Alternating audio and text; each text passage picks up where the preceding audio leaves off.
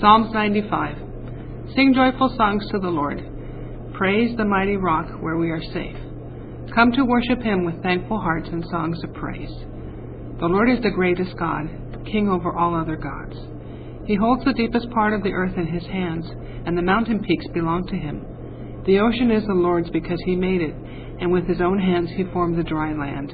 Bow down and worship the Lord our Creator.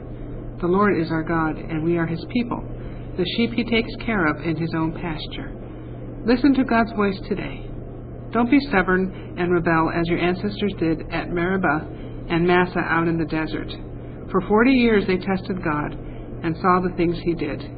Then God got tired of them and said, "You never show good sense, and you don't understand what I want you to do."